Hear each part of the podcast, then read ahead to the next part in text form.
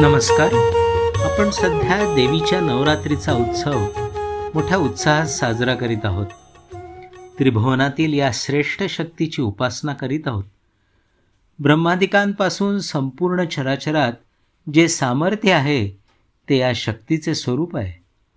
ही शक्ती या भूतलावरील सर्व जीवमात्रांमध्ये चेतना रूपाने स्थिरावली आहे. म्हणून स्वतःचा उत्कर्ष साधण्याची कामना असणाऱ्या प्रत्येक जीवाने या शक्तीची आराधना करावी. म्हणून या भगवती परमेश्वरीचे अर्चन पूजन चिंतन मनन ज्या सुक्तातून ज्या स्तवनातून होते ते सुक्त म्हणजे श्रीसुक्त. अशा या श्रीसुक्ताचे मर्म नेमके काय? त्याची उपासना कशी करावी? हे अतिशय सोप्या आणि प्रभावशाली शब्दात परमपूजनीय श्री सद्गुरुदास महाराजांनी आपल्यासमोर ठेवले आहे. जे स्तोत्र आपल्या नित्यस्तवनात वा पठणात असते त्याचा नेमका अर्थ आपल्याला माहीत असतोच असे नाही. त्याचा अर्थ जाणून घेण्याची इच्छा मात्र नक्कीच असते. स्तोत्राचा व मंत्राचा आपणास अर्थ लक्षात आला तर ते स्तवन निश्चितच भावपूर्ण आणि भक्तिपूर्ण होते. श्रीसुक्त देवता लक्ष्मीचे वर्णन करणारे स्तोत्र आहे. श्रीसुक्त म्हणताना आपल्यालाही लक्ष्मीची प्राप्ती व्हावी अशी आपली इच्छा असते. पण लक्ष्मीची प्राप्ती होणे लक्ष्मी प्रसन्न होणे म्हणजे नेमके काय? लक्ष्मीवंत कोणाला म्हणायचे? अलक्ष्मीपासून आपण कसे दूर राहावे? लक्ष्मीपुत्र कोणाला म्हणायचे? या सगळ्या प्रश्नांची उत्तरे श्री सुक्ताच्या आधारे श्री महाराजांनी आपल्या अमोघ वाणीतून श्रोत्यांसमोर ठेवली आहेत. प्रबोधनातील हे वचनामृत आपण श्रद्धापूर्वक अंतःकरणाने श्रवण करूयात. आता श्री सुक्तम. परमपूजनीय श्री सद्गुरुदास महाराज. सुक्ते ही वैदिक काळातील आहेत. समाजधारणेसाठी आवश्यक असलेल्या उक्तींना सूक्त म्हणतात. सूक्त व सुविचार यात फरक आहे.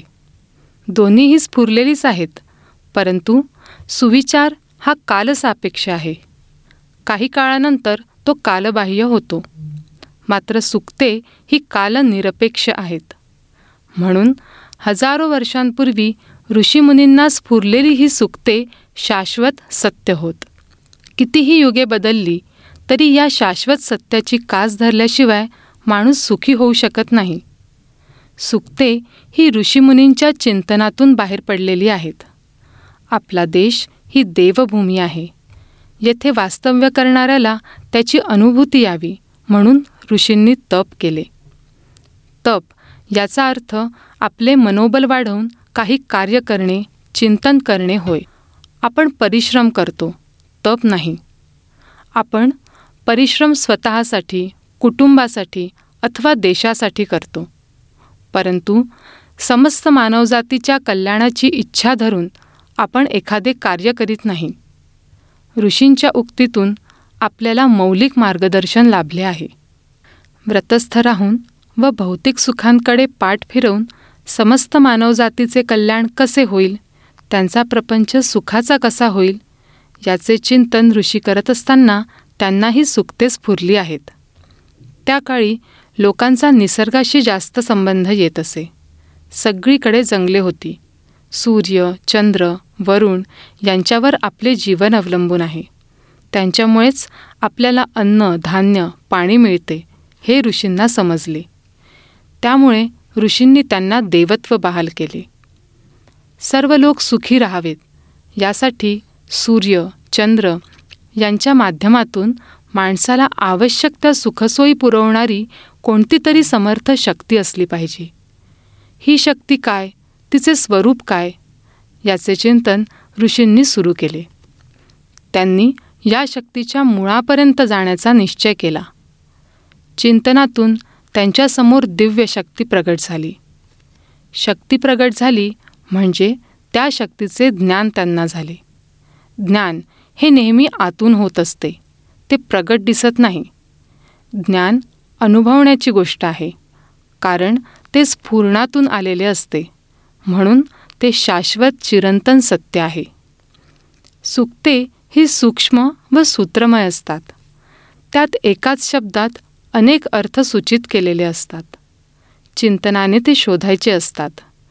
ज्याचे चिंतन जसे असेल तसे अर्थ त्याला सुकतात गवसतात. परंतु ऋषींनी मात्र शाश्वत चिरंतन सत्य अशा आत्मलक्ष्मीचे वर्णन यात केलेले आहे. स्तोत्रे व सुक्ते यात फरक आहे. स्तोत्रे ही पौराणिक काळातील असून स्वतःच्या भावना व्यक्त करण्यासाठी अथवा काही मागण्यासाठी त्याची रचना केलेली असते. मात्र सुक्ते ही समस्तांच्या कल्याणासाठी असतात. त्यांच्या पठणाने मननाने इच्छिलेल्या भौतिक वस्तू तर मिळतातच शिवाय त्या शाश्वत सत्याचा शोध घेण्याच्या दृष्टीने मानवाची वाटचाल सुरू होते. आजही आपण ज्यावेळी कोणतेही कर्म कामना धरून करतो त्यावेळी देवतेला अभिषेक किंवा व्रत करताना स्तोत्र न म्हणता सुक्ते म्हणतो. श्रीसुक्तात श्री म्हणजे लक्ष्मी. फक्त क्रयमूल्य असलेली वस्तू म्हणजे लक्ष्मी असे सामान्य मत आहे. सर्वसामान्य माणसेही स्थिर अचल संपत्ती म्हणजे लक्ष्मी असेच मानतात. ऋषीमुनी लक्ष्मीची व्याख्या करताना म्हणतात ज्ञानेश्वर्यम सुखारोग्यम धनधान्यम जयादिकम लक्ष्मयस्या समुद्दिष्टम सा लक्ष्मी ती निगद्यते. इथे लक्ष्म म्हणजे चिन्ह व या चिन्हांनी जी युक्त ती लक्ष्मी. लक्ष्मीचे प्रथम चिन्ह ज्ञान आहे.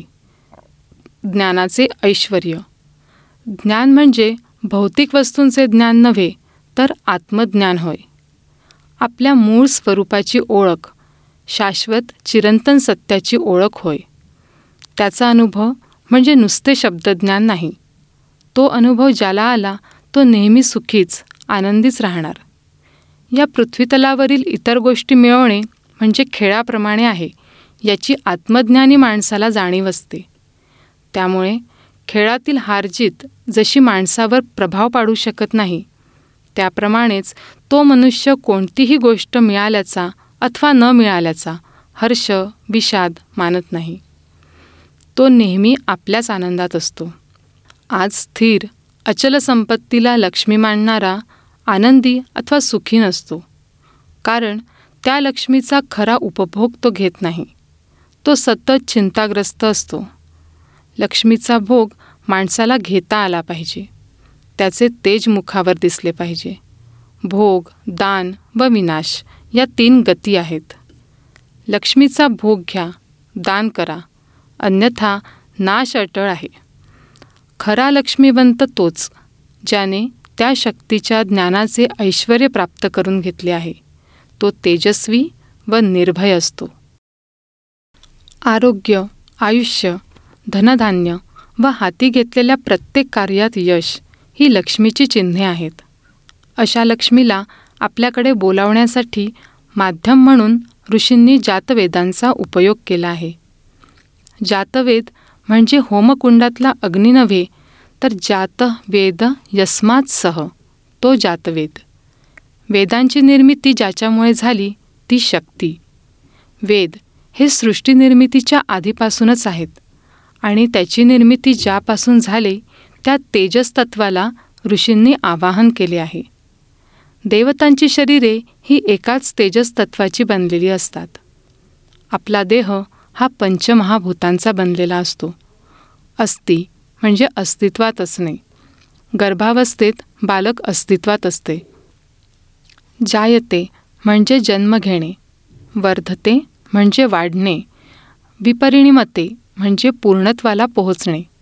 अपक्षीयते म्हणजे क्षीण होणे व नश्यते म्हणजे नष्ट होणे हे षड्भाव असतात. देवतांची शरीरे एकाच तेजस तत्वाची असल्यामुळे त्यांना हे षड्विकार नसतात. देवता जन्मतही नाहीत किंवा नष्टही होत नाहीत. त्या प्रकट किंवा गुप्त होतात. आपण देवाजवळ समय लावतो. वात खाली असली तरी ज्योत वर जाते. ह्या ऊर्ध्वगामी ज्योतीचा व सूर्याचा संबंध आहे. कारण सूर्यामध्येही तेच तेजस तत्व आहे. माणसालाही असेच ऊर्ध्वगामी व्हायचे आहे. आपल्या शरीरात मूलाधार चक्रापाशी सुप्तावस्थेत असलेल्या शक्तीला सहस्त्राधार चक्रापर्यंत पोहोचवायचे आहे. आत्मलक्ष्मी प्राप्त करायची आहे. उन्नयन करायचे आहे. उत्क्रांती घडवून आणायची आहे. त्यासाठी त्या तेजस्तत्वाला आवाहन करायचे आहे. त्यासाठीच सूर्योपासना करायची. वरवर पाहता जरी सूर्य चंद्र वरुण या देवतांमुळे आपल्याला अन्न धान्य पाणी प्रकाश अशा जीवनावश्यक गोष्टी मिळत असल्या तरी त्याबरोबरच माणसाची आध्यात्मिक प्रगतीसुद्धा साधते. म्हणूनच या सुक्तांचे महत्त्व आहे. पाश्चात्यांच्या व आपल्या ऋषींच्या चिंतनात इथेच फरक आहे. जीवनावश्यक गोष्टींमुळे माणसाला कायम समाधान सुखशांती लाभणार नाही. त्यासाठी त्याची आध्यात्मिक प्रगती होणे त्याला आपल्या मूळ स्वरूपाचे ज्ञान होणे त्याचा अनुभव येणे आवश्यक आहे. त्यासाठीच या सुक्तांचे पठण मनन आवश्यक आहे. माणसाची जाणीव विशाल व्हावी यासाठीच या सुक्तात समष्टीचा विचार केलेला आहे. मानवाबरोबरच पशु पक्षी प्राणी वनस्पती व पृथ्वी या साऱ्या घटकांचा विचार करून मागणी केली आहे. श्रोते हो आपण ऐकत होतात श्री सुक्त म्हणजे काय? यापुढील भागात आपण जाणून घेऊ श्री सुक्तातील प्रत्येक रुचेचा अर्थ त्यातील मर्म आणि त्यातील भाव.